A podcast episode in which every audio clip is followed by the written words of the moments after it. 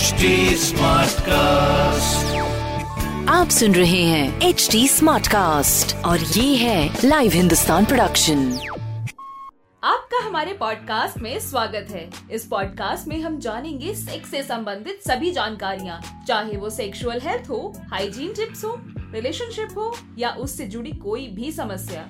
तो आइए let's talk खुलकर। राधिका और विशाल की अरेंज मैरिज हुई। शादी की पहली रात दोनों ने नजदीकियाँ बढ़ाने की कोशिश तो की, लेकिन राधिका थोड़ी अनकंफर्टेबल लग रही थी। ऐसे में विशाल ने ज़ोर दिया और राधिका मान गई, लेकिन बात फिर भी नहीं बन सकी। शादी के कुछ महीनों तक राधिका विशाल से यूँ ही दूर भागती रही। अब विशाल को भी टेंशन होने लगी कि क्या ये शादी राधिका से ज़बरदस्ती कराई गई है, या फिर उनका कहीं और अफेयर चल रहा है। दरअसल ये दोनों ही बातें गलत थी। जब राधिका ने गायनेकोलॉजिस्ट से जाँच कराई तो उन्हें पता लगा कि उन्हें वेजलिस्मस है।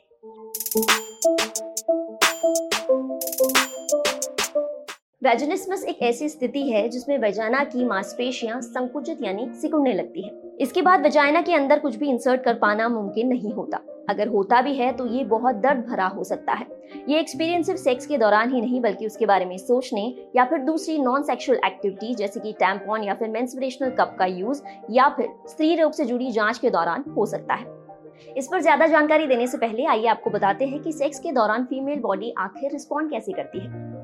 अराउजल के समय वजाइना एक लिक्विड छोड़ने लगती है। इस दौरान वजाइना का ब्लड फ्लो बढ़ जाता है और उसका रंग गहरा हो जाता है। इसके बाद क्लिटोरस में सूजन आ जाती है और लाबिया बाहर की ओर मुड़ने लगता है। इसके बाद यूट्रस और सर्विक्स पेल्विस के पीछे वाले हिस्से की ओर चले जाते हैं। ऐसा होने से वजाइना पहले की तुलना में ज़्यादा लंबी हो जाती है। दिल की धड़कनें, साँसें और शरीर का तापमान बढ़ने लगता है और इसी के साथ ब्रेस्ट भी स्वेल होने लगते हैं। वेजाइनल पेनिट्रेशन के समय वेजाइना की दीवारें एक दूसरे के पास आने लगती हैं, जिससे क्लिटोरस और वेजाइना के अंदर की दीवारों पर दबाव बनने लगता है। इसके बाद महिला और उनके पार्टनर को ऑर्गेजम मिलता है। एजोनिस्मिस के दौरान यही पेनिट्रेशन करने में मुश्किल आती है। जैसे ही मेल पार्टनर आगे बढ़ता है, फीमेल की वजाइना स्ट्राइक पर चली जाती है। कई सर्वे में पाया गया कि दुनिया भर की एक से लेकर छह प्रतिशत महिलाएँ इस समस्या से जूझ रही हैं। हालाँकि डॉक्टर्स के मुताबिक ये आंकड़ा ज़्यादा हो सकता है क्योंकि इस बारे में खासकर इंडिया जैसे देशों में बात नहीं की जाती। अब सवाल ये है की वेजनिस्मस होने के कारण क्या है?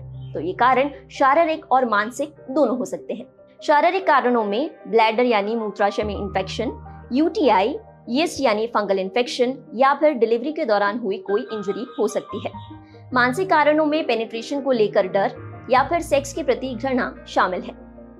हो सकता है कि किसी का सेक्स का पहला एक्सपीरियंस खराब हो और उसके बाद ये डर बनने लगे, या फिर किसी किसी के लिए ये भी मुमकिन है कि उन्हें बचपन से ही सेक्स के प्रति डर या फिर बहुत घृणा हो। वेजिनिस्मस दो तरह का हो सकता है प्राइमरी और सेकेंडरी प्राइमरी कंडीशन वो है जिसमें महिला कभी भी सेक्सुअली एक्टिव नहीं रही। दूसरा है सेकेंडरी जिसमें महिला पहले तो सेक्सुअली एक्टिव थी, लेकिन किन्हीं कारणों के चलते अब वो सेक्स करने में समर्थ नहीं है। तो अब बात करते हैं इस प्रॉब्लम की ट्रीटमेंट के बारे में।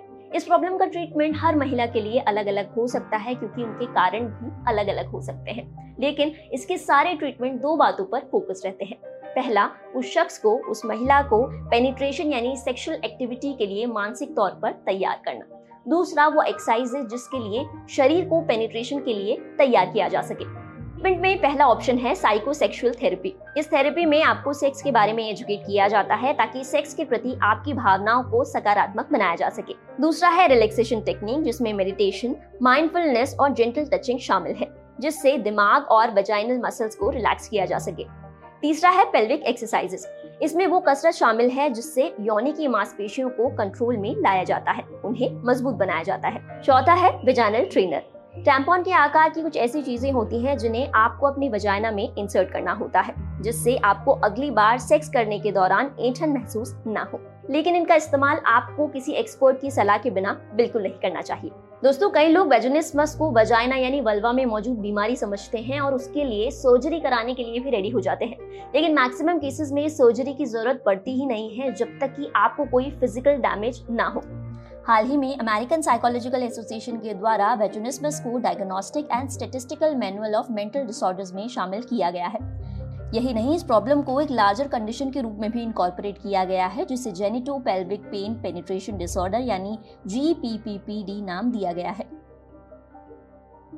इस प्रॉब्लम का सोल्यूशन ढूँढने के लिए बहुत ज़रूरी है कि आप अपने पार्टनर से बात करें और फिर दोनों मिलकर एक अच्छी गायनोकोलॉजिस्ट के पास जाएँ और फिर एक साइकोथेरेपिस्ट से मिले ताकि आपको आपकी इस प्रॉब्लम का सोल्यूशन जल्द से जल्द मिल सके। दोस्तों, ये वीडियो सीरीज़ एक प्रयास है उन चीज़ों के बारे में बात करने के लिए, जिसके बारे में बात करने से लोग अक्सर हिचकिचाते हैं। तो अगर आप या फिर आपका कोई अपना किसी ऐसी ही प्रॉब्लम से जूझ रहा है तो हमें बताएँ, फिर आप और मैं उस पर बात करेंगे खुलकर। तो ये था आज का हमारा एपिसोड अपना फीडबैक शेयर करने के लिए आप हमें कांटेक्ट कर सकते हैं Facebook Instagram link YouTube and Twitter पर। हमारा हैंडल है at the rate H T Smartcast साथ ही ऐसे और पॉडकास्ट सुनने के लिए आप लॉग इन करें W W W dot H T Smartcast dot com आरोप आप सुन रहे हैं एच टी स्मार्ट कास्ट और ये था live Hindustan production H smart cast